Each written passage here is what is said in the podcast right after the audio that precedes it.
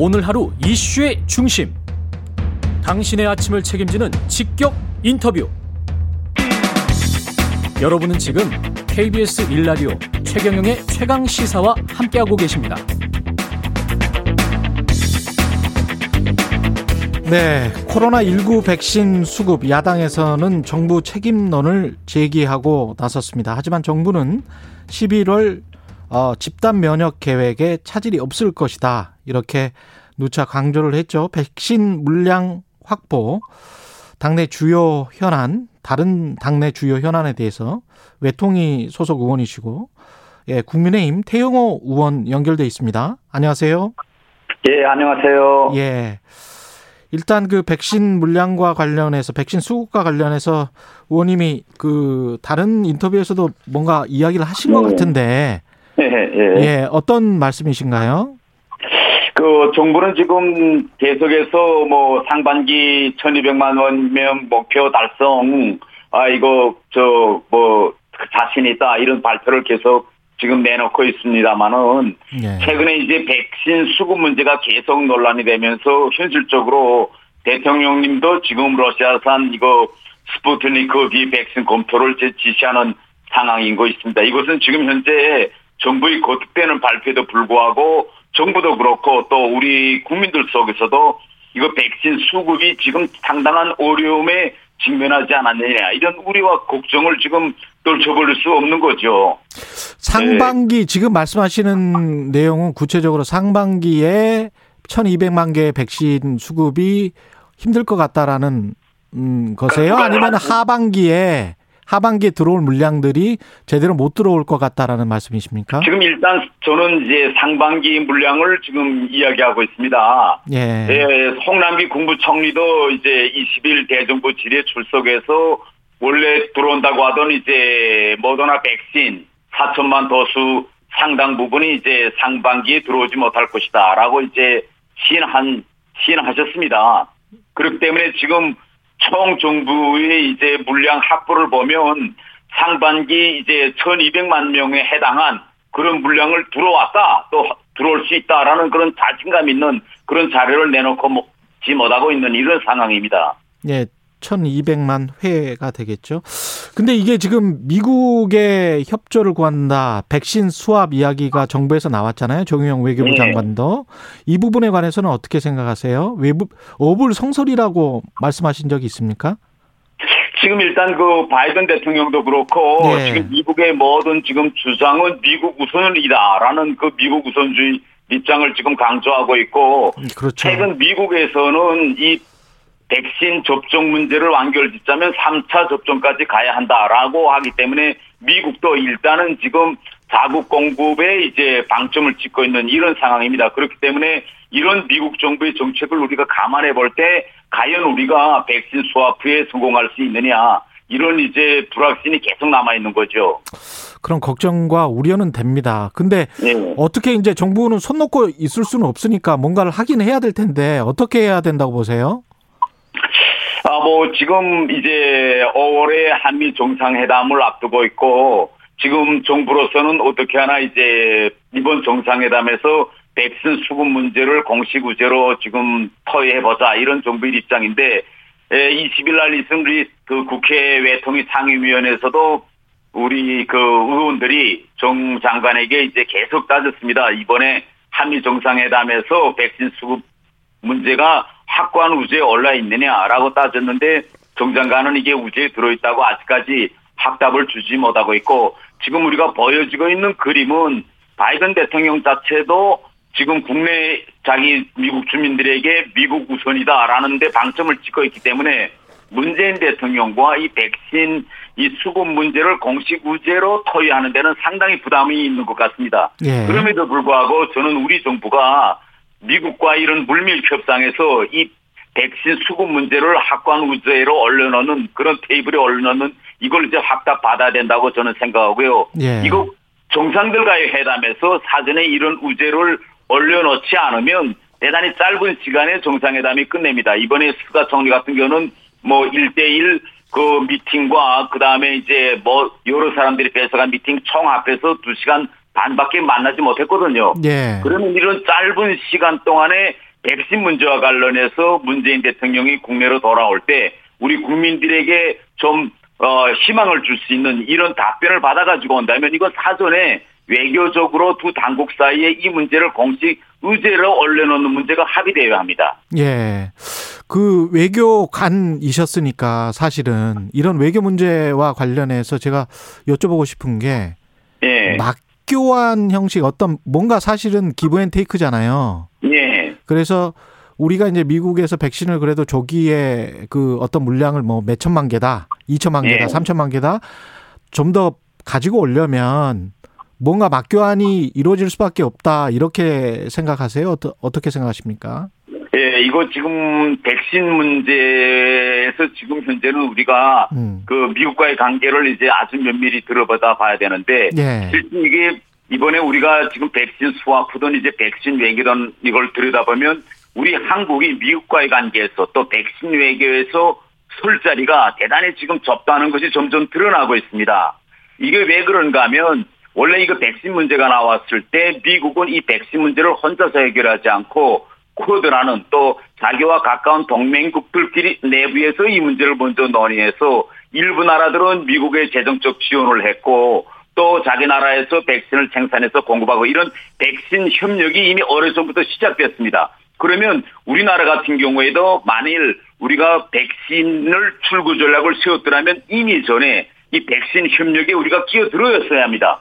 잠깐만요. 기회를, 예. 기회를 얻었죠. 들어가지 못했습니다, 거기에. 의원님, 저 쿼드에 있는 나라들 중에 지금 예. 백신 후진국들이 많아요.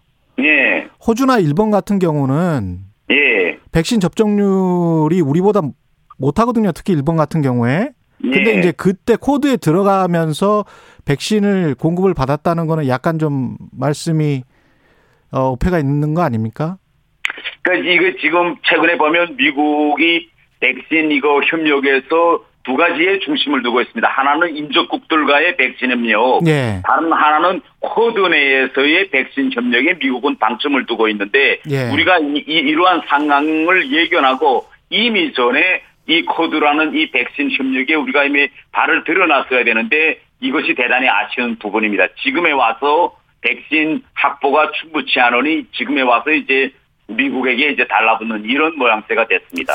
이건 좀 팩트 사실 확인 때문에 제가 다시 한번 말씀드리는데 예. 미국 같은 경우에 모더나나 화이자가 예. 미국의 우선 미국 인구에 상응하는 미국 정부가 요구하는 백신의 양을 우선 공급한다.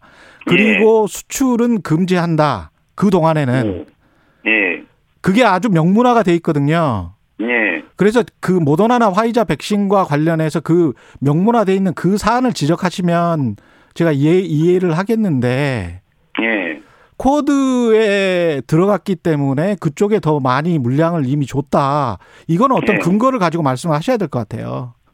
아니 제가 지금 이야기하는 건 이미 코드와 관련해서 물량을 많이 주었다가 아니라 예. 예, 미국이 지금 앞으로 백신 협력을 어떤 방향에서 끌고 나가려는가 하는 그 흐름을 제가 이야기하는 겁니다. 그럴 것이다라는 추정이시죠. 그렇죠. 예. 네. 이미 미국의 입장이 나왔습니다. 어저께도 나왔고 그저께도 나왔고 네. 미국은 지금 이야기 가- 하는 것이 카나다와 멕시코, 메이코와 같은 인접 국가와 백신 협력을 먼저 하고 음. 다음 두 번째 단계는 쿼드 백신 협력국들과 이 문제를 단계적으로 확대하겠다. 이게 미국이 두 가지 축입니다, 지금. 예. 그러면 이 두 가지 축에 우리 한국의 지위는 어디에 있느냐? 여기는 우리 두 어느 쪽에도 지금 우리가 없, 없고 그 다음에 최근에 미국에서 달라지고 있는 것이 뭔가 하면 지금 부스터샷 말하자면 3차 접종 문제가 나오고 있습니다. 예. 그래서 미국은 지금 지금까지 생각했던 백신 물량보다도 더 많은 물량이 필요하다. 이게 미국 국내의 여론이고 그렇기 때문에 해외에 섣불리 나눠줘서는 안 된다라는 의견이 지금 점점 커가고 있습니다. 이런 상태에서 우리가 지금 백, 쿼드 백신 협력에도 못 들어가 있기 때문에 이런 지금 미국의 여론과 전문가들의 장벽을 어떻게 넘겼느냐 여기에 대한 확신을 지금 우리 정부가 두지 못하고 있는 거죠. 예. 그러니까 우리 정부는 쿼드에 가입을 하고 이번 정상회담을 통해서 그러면서 give and take를 할 수 있을 것 아니냐 그런 의견이신 것 같네요. 예. 예, 그러니까 이게 정, 예. 시작부터 코드에 대한 우리 정부의 인식이 좀 저는 미흡했다 이렇게 생각합니다. 예. 이 실제 이 코드라는 거는 안보 문제도 있지만은 여기에서 이제 예, 경제 협력이라든가 백신과 같은 모든 문제를 포괄적으로 지금 논의하는 협력인데 우리는 너무나 중국을 의식하다 나니까 음. 실제 코드에 들어가서 우리가 챙길 이익은 생길 수 있는 이런 기회를 좀 놓치지 않았는가 저는 이렇게 생각합니다. 예, 알겠습니다. 그 북한 관련해서 북한 백신 관련해서는 혹시 들으신 내용이 있습니까? 지금 백신 북한에서의 백신 문제와 관련해서는 이제 철저히 예, 북한이 예, 이 정보 통제를 하기 때문에 구체적인 건 지금 해외에 알려진 건 없고요. 예. 단 최근에 미 북한이 국제 공동체에다가 백신 협력을 공식 신청했습니다. 예. 그런데 이 공식 신청한 것이 에, 현실적으로 이제 WHO를 해서 백신 협력을 받기 위해서 신청한 것인지 아니면 자기의 우방국인 중국과 러시아에서 지금 백신 협력 문제를 물밑에서 토의하는데 이걸 앞으로 북한의 WHO 성원국인 러시아나 중국으로부터 백신을 들여오기 위해서라도 WHO를 통한 백신 협력에 공식 신청을 요합니다. 그렇기 때문에 이게 중국과 러시아에서 백신을 아, 쉽게 들어오기 위한 그런 이제 명분을 쌓기 위한 조치인지 아니면 실제 WHO로부터 받기 위한 조치인지는 좀 더 우리가 두고 봐야 될 것 같습니다. 예. 북한이 도쿄올림픽 참가를 안 하겠다고 했었죠? 예. 그거는 그 스탠스는 계속 유지할 것 같습니까? 어떻게 생각하세요?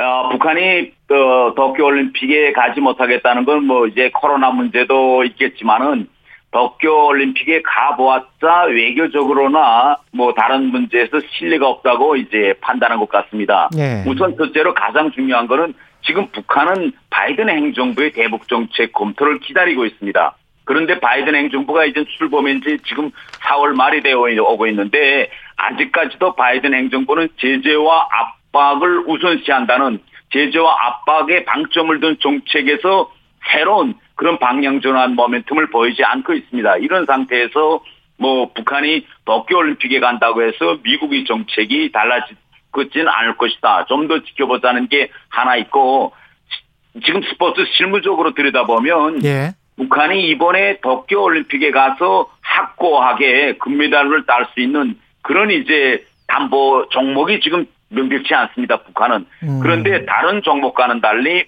이 올림픽을 일본에서 할 때는 북한이 조청년을 대단히 크게 인식하고 있거든요. 아. 그래서 네 조청년이라는 요인이 있습니다. 그러면 북한이 도쿄올림픽에 가서 적어도 금메달을 어, 딸 수 있는 그런 여러 이제 주가 종목이 확고해야 거기에 있는 조청용 사람들의 사기를 진작시킬 수 있는데 거기에 가서 금메달도 하나도 따오지 못하고 또 결국은 올림픽이라는 건 물론 스포츠지만은 결국은 남과 북의 이게 그 체제나 이런 모든 경쟁이거든요. 그런데 한국은 금메달을 많이 따고 북한은 금메달도 못 따고 돌아온다면 조청년에 있는 사람들은 대단히 크게 실망할 것입니다. 그래서 이런 득신 관계를 종합적으로 판단한 기초에서 득보다는 실이 크다. 그럴 바에는 차라리 코로나 또 미국의 대북 정책 검토 이런 문제를 총괄적으로 고려했을 때는 북한은 도쿄올림픽에 차라리 가지 않는 것이 에, 낫다 이런 선택을 한 것 같습니다.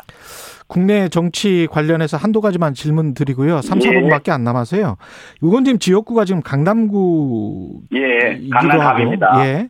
오세훈 서울시장 같은 경우에 이제 취임사에서 공급 확대, 가격 안정, 두 마리 토끼 다 잡겠다고 했습니다만은 특히 이제 그 선거 과정에서는 재건축 다 풀겠다. 7일 이내 뭐 이런 말도 했단 말이죠. 특히 이제 음. 강남구 같은 경우에 관심사일 것 같은데 그 서울시의 부동산 정책은 어떻게 보세요? 예, 이- 우선 지금 오세훈 시장의 임기가 이제 매우 지금 짧습니다. 그런데 이제 이 강남이 안고 있는 재건축 문제를 들여다볼 때 시장의 권한으로서 할 수 있는 문제와 또 할 수 없는 문제가 있는데 예. 지금 강남 주민들이 제일 바라고 있는 재건축에서 가장 중요한 것은 충고 제한과 용적률 상향, 그 다음에 이 기부 체납을 몇 퍼센트로 정하냐 이게 대단히 굵직한 사항인데 현 시점에서 이거는 시의회의 동의가 있어야 가능한 일입니다. 예. 그러니까 이거 시장 재량으로는 안 되는 거죠. 그래서 음. 지금 우리 강남 같은 데서는 그러면 시장이 재량, 재량으로서 가능한 것이 지구 단위 확정 그 것인데 예. 이거라도 좀 먼저 해달라라는 그런 어, 선차적인 요구가 지금 있는 거고, 앞으로 이, 지금 기대감은 대단히 높습니다. 오세훈 시장이 지난번 시장할 때 뉴타운 이제 건설이라든가 또 이 재건축 어, 활성화를 위해서 많은 규제를 이제 푸는 그런 방향으로 갔기 때문에 오세훈 시장이 시장 임기가 앞으로 장기화된다면 재건축 문제가 그 오세훈 시장 대에 해결을 볼수 있지 않냐 이런 기대감이 상당히 높은 이런 상황입니다. 그 집값 앙등에 대한 우려 같은 거는 없나요? 뭐 최근에 이제 오세훈 시장이 그 발표했죠. 이제 압구정동 같은 일부 지역을 지금 토지 거래 허가제로 이제 규정했는데 네. 저는 이걸 좀 단계적인 그러니까 이 갑작은 투기를 억제하기 위한 이런 그런 보- 어, 조치로 보고 장기적으로는 이런 이제 규제를 통해서 투기 수요를 억제하는 이것은 이제 올바른 방향이 아니다. 결국은 에, 시장의 원리에 따라서 어, 필요한 것에 공급 물량을 어, 늘리는 이런 방향으로 갈 것이라고 저는 봅니다. 예, 오늘 말씀 감사하고요. 국민의힘 태영호 의원이었습니다. 고맙습니다. 예, 감사합니다. KBS 라디오 최경련의 최강 시사 1부는 여기까지였습니다. 고맙습니다.